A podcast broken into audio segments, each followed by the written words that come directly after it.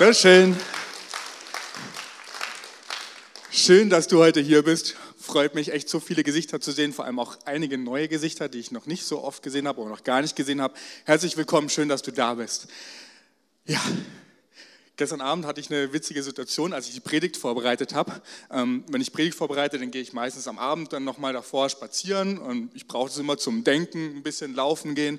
Und dachte ich, gehe ich eine Runde spazieren äh, und gehe es danach noch einkaufen. Dann bin ich so ähm, völlig gedankenversunken irgendwie laufen gegangen und bin dann in den Rewe reingelaufen. Als ich dann plötzlich mitten im Rewe stand, habe ich gemerkt, dass ich gar nicht so leise gedacht habe, sondern alles so vor mich hingeredet habe und die Leute so geguckt haben. Aber naja, dachte ich mir, haben sie auch ein bisschen was mitgekriegt von dem, was ich heute zu erzählen habe. Ähm, passiert. Heute geht es um ein Thema, was mir sehr, sehr am Herzen liegt. Ähm, ein paar von euch haben das vielleicht schon mal gehört. Ähm, es geht um die Kultur der Ehre.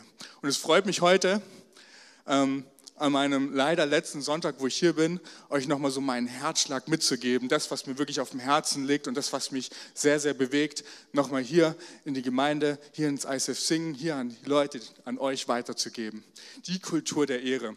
Ähm, ich bin vor einiger Zeit draufgekommen, als ein guter Freund von mir in den USA war und ähm, bei einer großen Gemeinde bei Bethel äh, war und die leben so dieses Prinzip der Kultur der Ehre sehr krass. Und er war da und er ist eigentlich eher so ein bisschen so ein gesetzterer Typ und ähm, eher so ein bisschen ja, schwer zu, schwerer zu begeistern.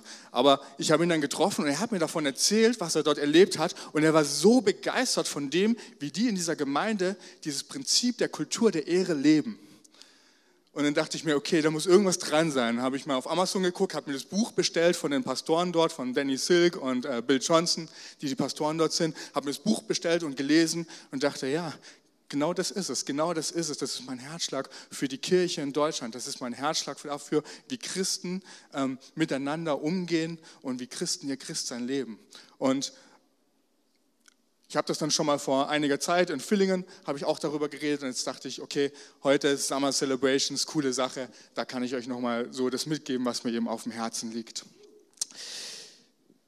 Das Erste, was wir darüber wissen müssen, über die Kultur der Ehre, ähm, das ist, dass es hier darum geht, was wir über menschliches Versagen, was wir über Fehler machen, was wir über die Sünde in unserem Leben glauben. Ich weiß nicht, wie es euch geht, aber ich habe oft ziemlich Angst davor, Fehler zu machen. Ich habe oft ziemlich Angst davor, ähm, falsche Entscheidungen zu treffen. Oder zur falschen Zeit das Falsche zu sagen oder das Falsche zu tun. Fehler machen. Nicht so gut ist in unserer Gesellschaft. unsere Gesellschaft, die legt uns tatsächlich vor, dass es schlecht ist, Fehler zu machen, dass es nicht so gut ist, Fehler zu machen. Wer scheitert, wer Fehler macht, der wird auch schnell verurteilt für das, was er getan hat. Und ganz schnell werden wir abgestempelt als nicht gut genug oder als schlecht, als Verlierer. Ähm, nicht weniger haben wegen Fehlern ihren, Fehler ihren Job verloren. Beziehungen sind auseinandergegangen, Freundschaften sind auseinandergegangen, Ehen sind gescheitert, Familien zerbrochen, Gemeinden sind gespalten worden wegen Fehlern. Jeder Mensch macht Fehler.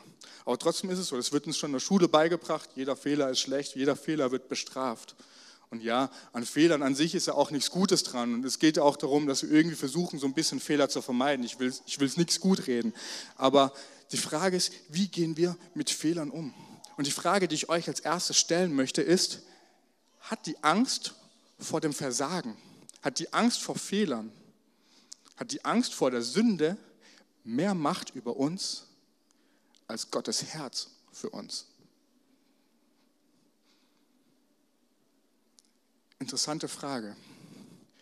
Wir glauben, menschliches Versagen, wenn wir Fehler machen, das ist eine so starke Macht, dass die uns überwältigen kann. Die zieht uns in ihren Bann, das nimmt alles um uns herum mit. Wenn Menschen in der Gemeinde Fehler machen, das sehen dann ganz schnell andere und machen es nach und keine Ahnung, was alles passieren kann, wenn wir Fehler sehen. Und wir haben Angst davor, Fehler zu machen. Natürlich, wer hat keine Angst davor, Fehler zu machen? Wer hat keine Angst davor, vor dem, was passiert, vor den, vor den Konsequenzen?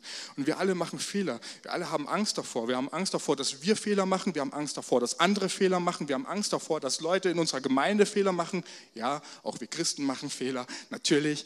Ähm, ja, habe ich, hab ich schon mal gehört. Ich weiß nicht, wie es euch geht, aber habe ich schon mal gehört. Hm. aber wenn uns schon die Sünde der anderen irgendwie Angst macht, ich meine, wie, wie krass ist das? Dann, dann lässt uns die Anwesenheit von Fehlern, von Sünde überhaupt gar keine Ruhe mehr. Die Bibel, die erzählt uns aber eigentlich was ganz anderes. In 2. Timotheus 1, Vers 7 da steht, denn Gott hat uns nicht gegeben den Geist der Furcht, also keinen Geist der Angst, sondern der Kraft, der Liebe und der Besonnenheit. Wir sollen keine Angst haben. Angst soll nicht unser Leben bestimmen, sondern die Kraft, die Liebe und die Besonnenheit.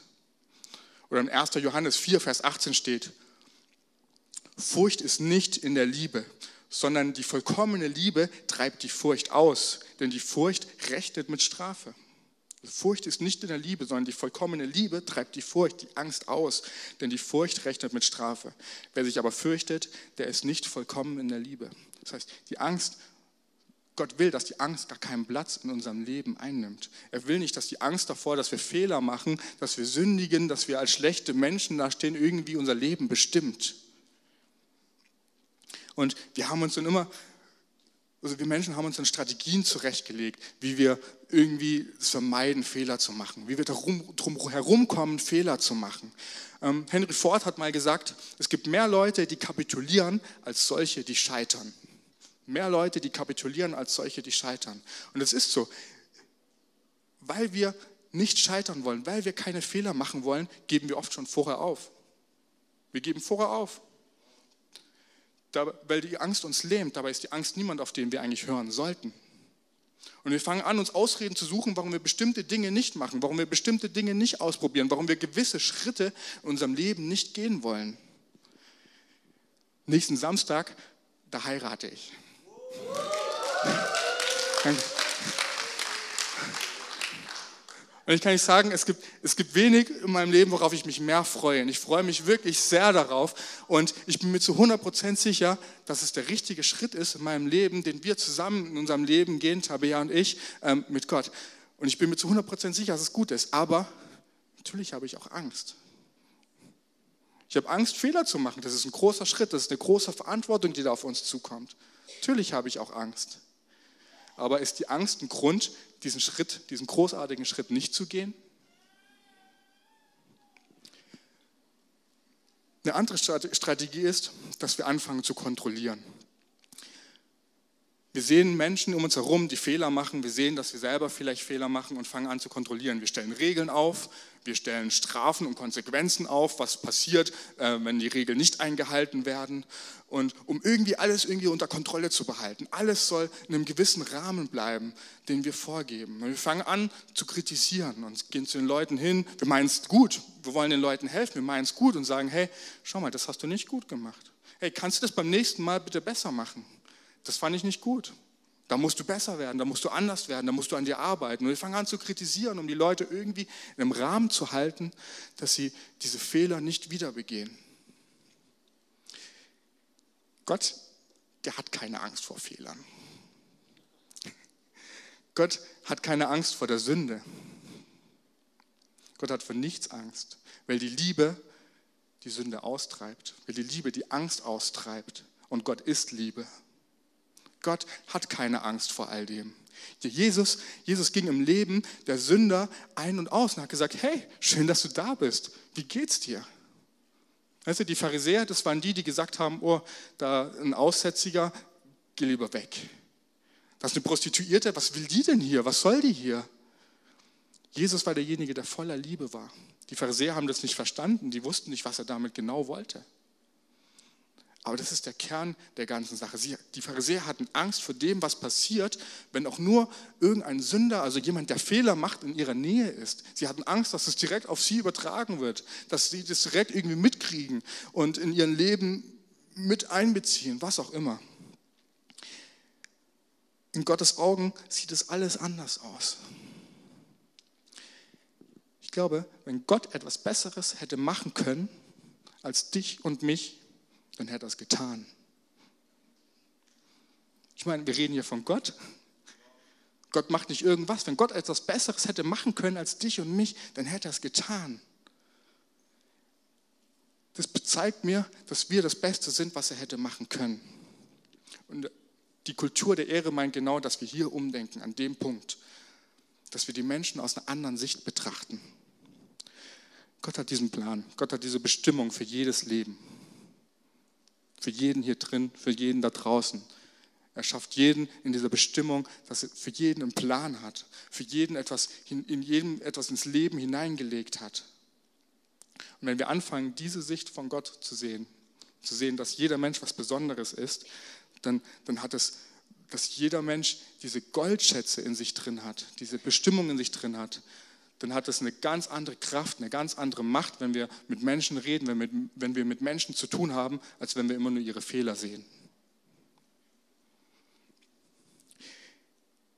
Ehren ist nicht etwas als gewöhnlich oder normal anzusehen. Nicht ehren heißt, ich schaue was an und denke, ja, normal, Standard, gewöhnlich, ist halt so. Aber wenn ich etwas ehre, das heißt, dass ich etwas anschaue dass ich jemanden anschaue und sehe, wie außergewöhnlich krass das ist. Wie außergewöhnlich krass derjenige ist. Wie besonders derjenige ist. Das ist Ehren, wie überdurchschnittlich jemand ist. Und so schaut Gott die Menschen an. Genau mit den Augen schaut Gott die Menschen an und nicht anders. Kleiner Beweis, Kolosser 1, Verse 21 bis 22. Auch euch, die ihr einst fremd und feindlich gesinnt wart in bösen Werken. Das heißt, auch ihr, die ihr Fehler gemacht habt. Auch euch hat er nun versöhnt mit dem Tod seines sterblichen Leibes. Das heißt, er hat, er hat uns versöhnt mit dem Tod durch Jesus Christus, seines Sohnes am Kreuz. Das heißt, er hat uns diese Fehler weggenommen. Auch euch, die ihr einst fremd und feindlich gesinnt wart in den bösen Werken, hat er nun versöhnt durch den Tod seines sterblichen Leibes, damit er euch heilig untadelig, makellos vor sein Angesicht stelle. Das hat er gemacht, damit er uns als heilig, untadelig und makellos sehen kann, damit wir uns genau in diesem Bild vor Gott stellen können. Das ist das, was Gott über dich sagt, dass du heilig, untadelig und makellos bist. Das ist die Sicht Gottes über dich. Du bist das Beste, was Gott hätte machen können. was bilde ich mir ein, irgendwie das Gegenteil zu behaupten? Sicherlich, die Umstände in unserem Leben, die sehen oft ganz anders aus.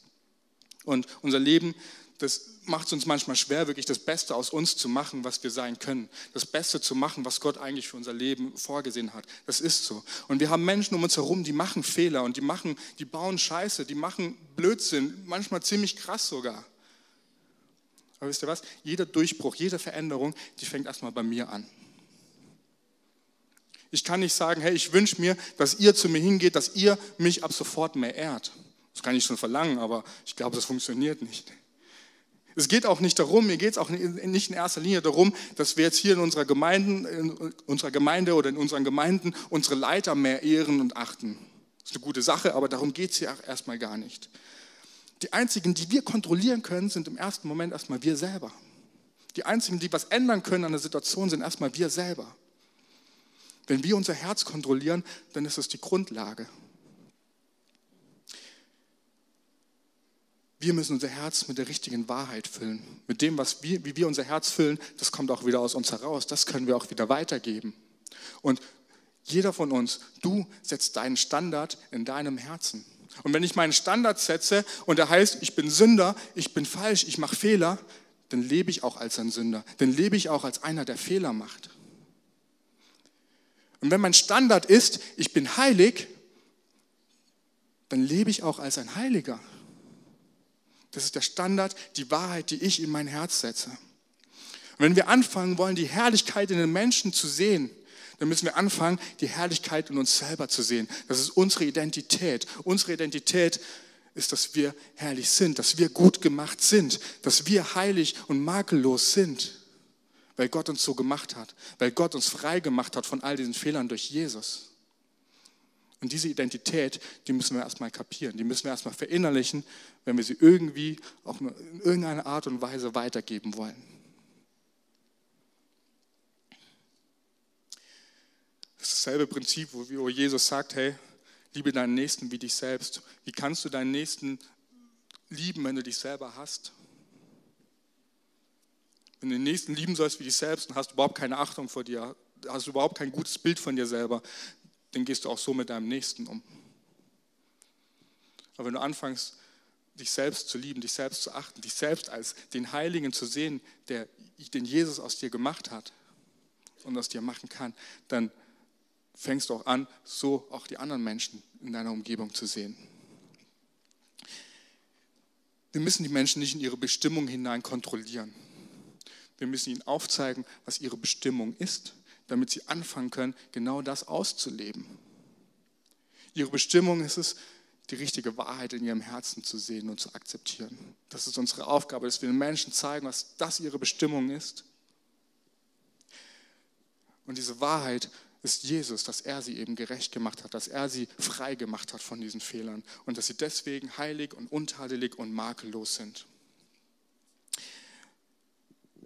Ich liebe Worship. Wer mich kennt, weiß, dass ich hier fast jede Woche auf der Bühne stand und Worship gemacht habe und Gott angebetet habe. Und das ist eine coole Sache, weil es Gott freut, wenn wir das machen.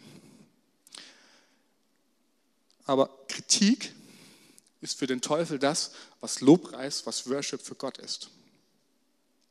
Der Teufel ernährt sich von Kritik. Klar, Gott freut sich, wenn wir hier stehen und Gott anbeten. Gott freut sich, wenn wir als Gemeinde zusammenkommen und Gott anbeten. Aber der Teufel freut sich, wenn wir unter der Woche, wenn wir am Montag wieder da draußen sind und die Leute nur kritisieren, nur fertig machen, wenn wir die Fehler der Menschen sehen. Das, da freut sich der Teufel. Er freut sich, wenn wir genau dieses Gedankengut in unserer Gemeinde haben, wenn wir so miteinander umgehen. Dann hat er gewonnen, dann weiß er, ha, die machen sich gegenseitig fertig. Brauche ich gar nicht mehr viel machen, die machen das schon selber. Ein Pädagoge hat mal gesagt, dass ein Kind sieben positive Rückmeldungen braucht, um mit einer negativen fertig zu werden. Sieben positive Rückmeldungen, um mit einer negativen fertig zu werden. Das ist krass, was eine negative Kritik, eine falsch ausge, ausgesprochene Kritik mit uns machen kann. Und ich glaube, dass es bei uns Erwachsenen nicht viel anders ist wie mit den Kindern. Das macht uns fertig, wenn wir irgendwie dauernd nur die Fehler vorgesagt kriegen. Und die Gnade Gottes, das ist das, was uns Menschen anders sehen lässt. Manche Menschen haben Probleme, klar, das wissen wir. Aber die Erfahrung ist, wenn wir den Menschen diesen Sinn im Leben zeigen, diese Bestimmung in ihrem Leben zeigen, ihnen das vermitteln und sie sehen, wie gut es Gott eigentlich mit ihnen meint, dass sie eher bereit sind, sich zu verändern. Klar, wir können viel auf ihn rumhaken und sagen, hey, da musst du dich ändern, da musst du was tun, da musst du unbedingt dran arbeiten. Aber ihnen zu zeigen, hey, was Gott eigentlich aus ihm machen kann, was Gott eigentlich für ein Bild von ihm hat, von dieser Person, das hilft der Person viel mehr, weil sie sich viel mehr vorstellen kann, wo es hingehen kann.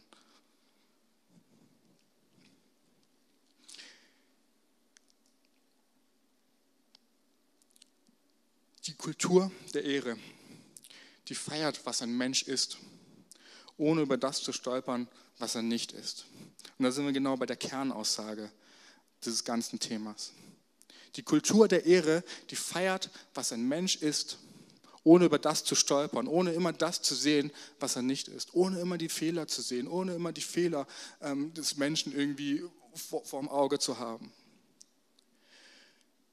Das schließt natürlich auch ein, dass wir Leute ermahnen. Ich will gar nichts gut reden. Das gehört dazu. Menschen machen Fehler und es gehört auch dazu, dass wir Leute ermahnen. Ich mag das nicht, wenn man so tut, als wäre alles in bester Ordnung, als wäre alles easy, alles cool, wenn es gar nicht so ist.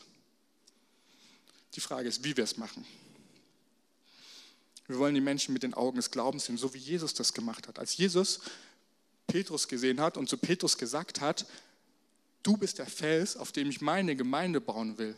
Du bist diese Grundlage, dieses Fundament, auf dem ich meine Gemeinde bauen will. da war Petrus noch kein Fels, da war er vielleicht ein kleiner Kieselstein oder so.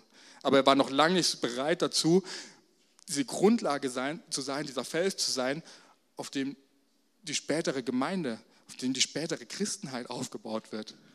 Aber Jesus hat gesehen, was in ihm ist, was er mal werden wird, noch bevor es soweit war.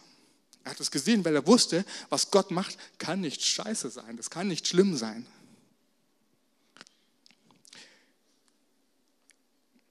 Er hat den Schatz, er hat diesen Goldschatz in Petrus gesehen. Um den Dreck, um all das Falsche an Menschen zu sehen, da brauchen wir nicht irgendwie eine besondere Gabe. Dazu brauchen wir nicht besondere Prophetien. Dazu brauchen wir nicht, weiß nicht, besonderes Werkzeug. Fehler sehen wir so leicht. Und es ist so easy, Fehler an den Menschen zu sehen. Ich habe euch ein Bild mitgebracht ähm, von einer Goldmine. Das ist eine Goldmine. Und wie man sieht, hey, dieser ganze Dreck, dieser ganze Schutt, diese ganzen Steine, diese ganze Erde, das ist leicht zu sehen. Das Gold, das muss man ein bisschen suchen. Da muss man sich reingraben in den Berg.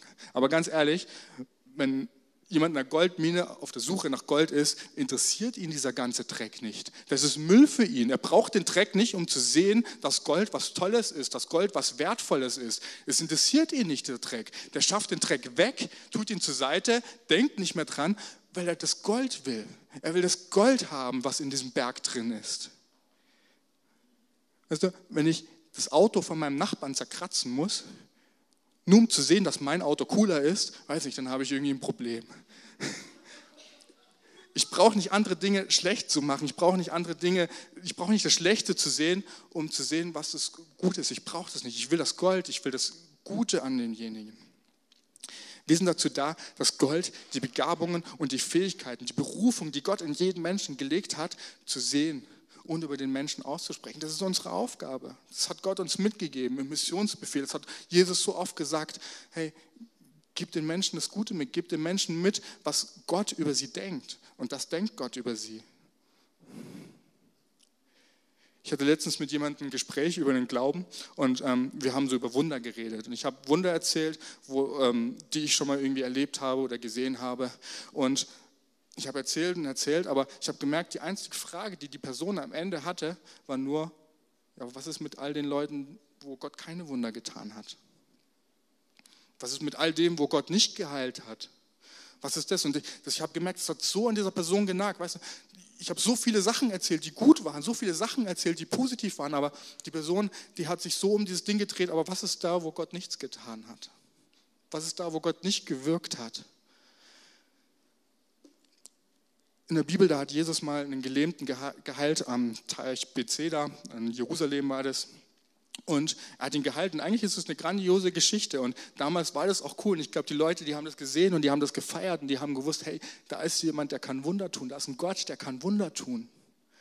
Ich habe mir überlegt, wenn wir das heute machen würden und die Theologen und Reporter und keine Ahnung was hingehen würden und sehen würden, okay, da hat jemand was geheilt, irgendwie glaube ich so, sie würden zu denjenigen hingehen, die nicht geheilt worden sind, um die zu fragen, hey, warum wurdest du nicht geheilt, was denkst du darüber, was ist los? Aber es ist doch schade, warum konzentrieren wir uns nicht auf die goldenen Dinge, auf die Dinge, wo Gott Wunder tut? Schauen wir auf das, was in den Leuten drin ist. Jesus hat seine Jünger ausgesandt, obwohl er genau wusste, dass sie noch nicht so weit sind. Hey, wenn wir die Evangelien lesen, da sehen wir, weiß ich nicht, ich glaube, wären wir dabei gewesen, wir hätten gesehen, wie Jesus durchdreht mit seinen Jüngern, wie er sie immer wieder ermahnen muss und sagen musste, hey, habt ihr es immer noch nicht kapiert? Wisst ihr immer noch nicht, um was es geht? Wir sind hier jahrelang umhergezogen, ich habe Wunder getan, ich habe euch gepredigt und ihr habt es immer noch nicht kapiert. Und das hat er ihnen nicht einmal gesagt. Und trotzdem hat Jesus gesehen, was in ihnen drinsteckt und hat sie ausgesandt und gesagt, hey, ihr werdet noch viel größere Dinge tun, als ich tue.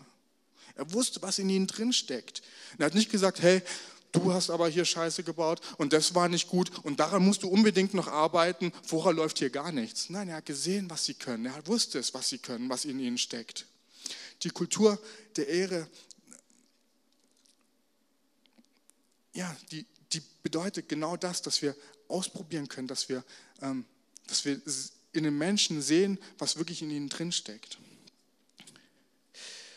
Und das Wichtige daran ist aber auch noch, und das ist irgendwie noch so ein Tipp, ähm, den ich mitgeben möchte. Wenn wir das wirklich machen wollen, wenn wir wirklich das Gute in den Menschen sehen wollen, dann heißt es aber nicht nur sehen und es das heißt auch nicht nur sagen, sondern es das heißt auch leben. Ich habe noch keine Kinder, aber ähm, ich kann mir gut vorstellen, wie das ist, wenn ich irgendwann mal vielleicht zu meinem Sohn hingehe und sage, hey, das, hast, das ist gut, du, du bist stark, du kannst es und ich glaube an dich. Und bei der nächstbesten Gelegenheit, wo ich sehe, ach, das könnte schwierig werden, renne ich gleich hin und helfe ihm und betüttel ihn und mache das. Das, was ich ihm damit zeige, ist doch einfach nur, hey, eigentlich glaube ich doch nicht wirklich an dich. Ich wollte nur nett sein, ich wollte es dir nur sagen, aber ich helfe dir lieber, weil ich nicht so wirklich glaube, dass du das kannst.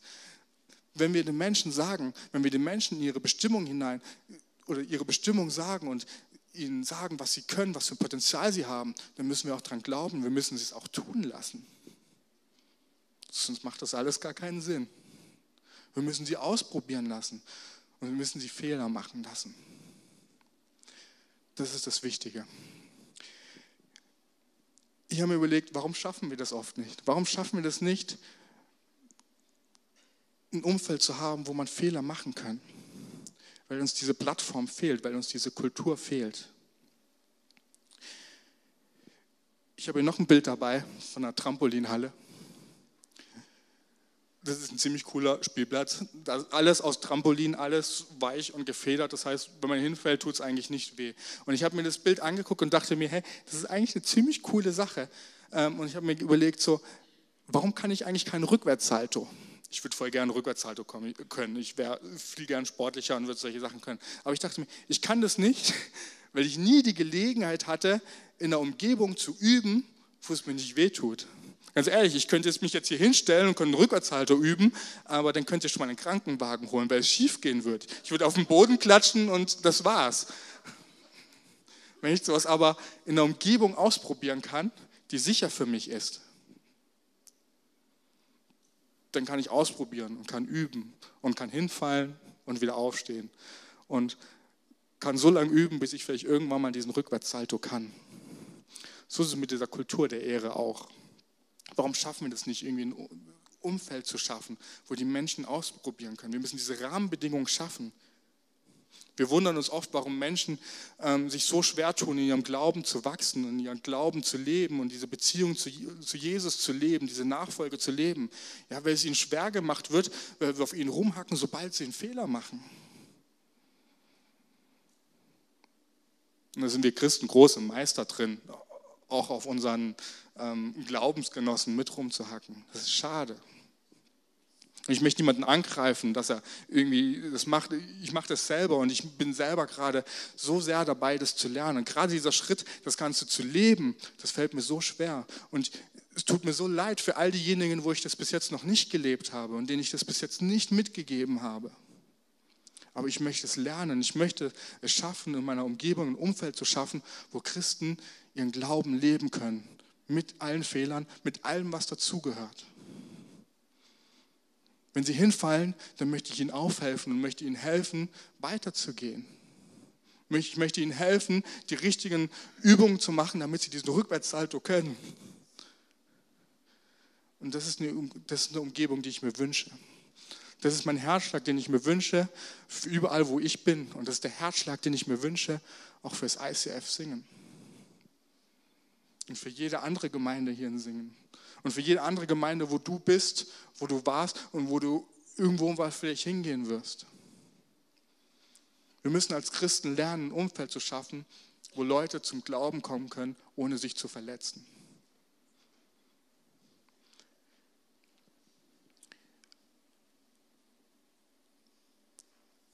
Und das was, das habe ich selber erlebt, als ich vor einem Dreivierteljahr hier ins ICF kam, da war ich echt so ein bisschen so ein gebrochenes Kind. Ich habe ein Jahr erlebt, wo mir in meiner Gemeinde gesagt worden ist, ähm, du kannst es nicht. Ich habe Theologie studiert und bin in meine erste Stelle gegangen und habe dort gearbeitet als Jugendreferent. Und mir wurde so oft gesagt, du kannst es nicht. Das wird nichts. Was du machst, das ist total unnötig. Warum machst du es überhaupt? Hast du überhaupt die richtige Berufung? Hast du den richtigen Job? Überleg dir vielleicht auch nochmal woanders hinzugehen. Und ich habe das so oft gehört, ich habe das so oft gehört, bis ich es verinnerlicht habe und geglaubt habe, ich kann das nicht. Ich habe umsonst Theologie studiert, ich habe das alles umsonst gemacht, ich habe falsch gehört, ich habe den Fehler gemacht, irgendwie Gott falsch zu hören. Und ich habe das geglaubt, ich kann das nicht. Und das war so ein großes Ding auf meinem Leben, wo ich dachte, hey, was mache ich jetzt eigentlich? Und ich weiß noch genau, als ich dann irgendwie, ich war dann so ein paar Mal hier so als Gottesdienstbesucher und ich habe mir fest vorgenommen, wenn du hierher kommst, du wirst hier nie mitarbeiten. Du kannst es ja auch gar nicht. Wie willst du in so einer Gemeinde mitarbeiten? Und ich habe mir vorgenommen, wenn du hierher kommst, dann gehst du als Besucher hierhin, kommst sonntags und gehst wieder. Ich kann mich noch an einen Dienstag erinnern, ich weiß gar nicht mehr warum, ähm, aber ich war da im ICF-Office und Sarah und David, die haben da gerade eine Serie vorbereitet, äh, die Jesus-Serie. Und sie haben mich dann kurz irgendwie noch dazugeholt und gesagt haben, hey, was sagst du dazu, was sagst du zu den Themen und so weiter. Und wir haben so ein bisschen über die Serie überlegt und am Ende haben sie gesagt, hey, war voll cool, du solltest da öfter mal mitmachen. Ich dachte nur so, ja, ja, alles gut, ja, nicht wirklich, ja, ist glaube nicht, so, glaub nicht so mein Ding. Und das war aber nur der Beginn von dem, dass hier Menschen waren in dieser Gemeinde, die an mich geglaubt haben. Dass hier Menschen in dieser Gemeinde waren, die gesagt haben, du kannst es. Also ich habe David von all, die, von all diesen Sachen erzählt, wo mir Menschen gesagt haben, das kann ich nicht. Und ich habe mich selber für unfähig äh, erklärt und habe gedacht, ey, er muss doch auch denken, dass ich unfähig bin, wenn mir Menschen sowas sagen. Aber irgendwie war es ihm egal und er hat ähm, mich hier hingestellt, ich durfte hier predigen, er hat mich hier hingestellt, ich durfte mit Matze Musik machen. Er hat mich hingestellt und hat gesagt, hey, komm doch Dienstag ins Office vorbei und ähm, plan mit uns Kirche, plan mit uns Gottesdienste und all das. Und vor kurzem, als wir angefangen haben, in Villingen eine weitere Location zu gründen, da war ich so erstaunt, als er als Pastor gesagt hat, hey, lass uns da mittwochs hingehen und wir wechseln uns ab. Einen Mittwoch gehe ich hin und an einem Mittwoch kannst du hingehen. Ich dachte, was, ich alleine? Und das war für mich irgendwie so dieses Ding, wo ich dachte, hey, da glaubt jemand an mich. Obwohl er, vielleicht, obwohl er vielleicht gar nicht weiß, was ich wirklich kann. Obwohl er vielleicht gar nicht so genau weiß, was in mir drin ist. Aber er hat irgendwie gesehen, dass Gott in mich was, in, in mich was hineingelegt hat. Und ich kann euch sagen, wenn Menschen in deiner Umgebung sind, die an dich glauben, wenn Menschen in deiner Umgebung sind, die die Dinge in dir sehen, die vielleicht noch gar nicht da sind, das ist ein so wertvolles Geschenk. Das ist ein unglaublich wertvolles Geschenk. Und das ist so heilend fürs Herz. Es hat mir zumindest geholfen, all die Lügen über mich, was ich nicht kann und was ich nicht bringe, irgendwie aus meinem Herzen rauszuhalten. Und ich wünsche mir so sehr, dass wir das auch weitergeben, dass wir das weitergeben an die Menschen. Dass wir genau so die Menschen sehen. Auch wenn sie glauben, sie können nichts, auch wenn sie glauben, sie sind nicht gut, dass wir das in ihnen sehen, dass wir sie weiterbringen wollen. Und wenn sie hinfallen, dann helfen wir ihnen auf. Und wenn sie nochmal hinfallen, dann helfen wir ihnen nochmal auf. Und wenn sie nochmal hinfallen, dann helfen wir ihnen nochmal auf. Aber wir sehen sie mit den Augen, mit denen Gott sie sieht. Und Gott weiß, das ist das Beste, was ich tun konnte. Jeder Einzelne hier, du bist das Beste, was Gott hätte machen können.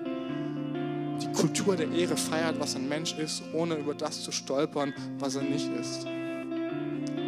Lass uns das leben.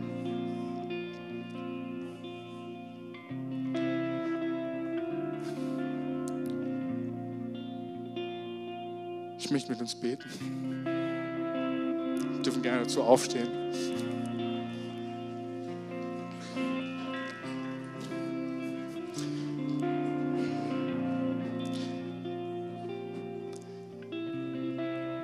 Jesus, ich danke dir so sehr für diese Augen, mit denen du uns siehst. Ich danke dir so sehr, dass du uns als Gold ansiehst, als so wertvoll ansiehst. Dass all der Dreck, der vielleicht an uns dran ist, dass der dir völlig egal ist. Weil du siehst das Gold in uns. Ich danke dafür, dass du uns wertvoll gemacht hast. Ich danke dir dafür, dass du uns diese krasse Identität gegeben hast ich danke dafür, dass du an uns glaubst.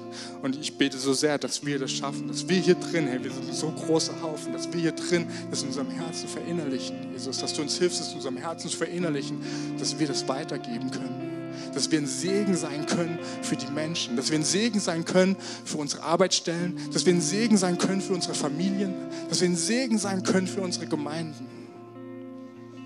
Indem wir die Menschen mit deinen Augen sehen. Ich weiß, dass du uns helfen willst. Ich weiß, dass du uns helfen kannst. Ich weiß, dass du unsere Herzen verändern willst. Jesus, ich danke dafür, dass wir wirklich mit dir leben können, dass du uns diese neue Identität gegeben hast. Und ich danke dir für all das, was du für unser Leben bereithältst. Danke, Jesus. Danke dafür. Amen. Lass uns jetzt ähm, nochmal weiter diese Anbetung gehen, wo ich vorher gesagt habe, das ist das, was Gott freut. Nehmt es wirklich nur im Herzen mit. Ähm, tragt es in euer Herz mit, hört auf das, was Gott vielleicht auch zu euch zu sagen hat. Ich habe vorher gesagt, das sind gesungene Gebete. Ja, das sind Gebete. Wir haben da Gemeinschaft mit Gott, während wir hier singen. Das ist nicht einfach nur coole Musik. Das ist auch coole Musik, aber nicht nur. Und nehmt die Zeit wirklich, um, um sie mit Gott zu verbringen und zu hören, was er euch jetzt vielleicht heute Abend zu sagen hat.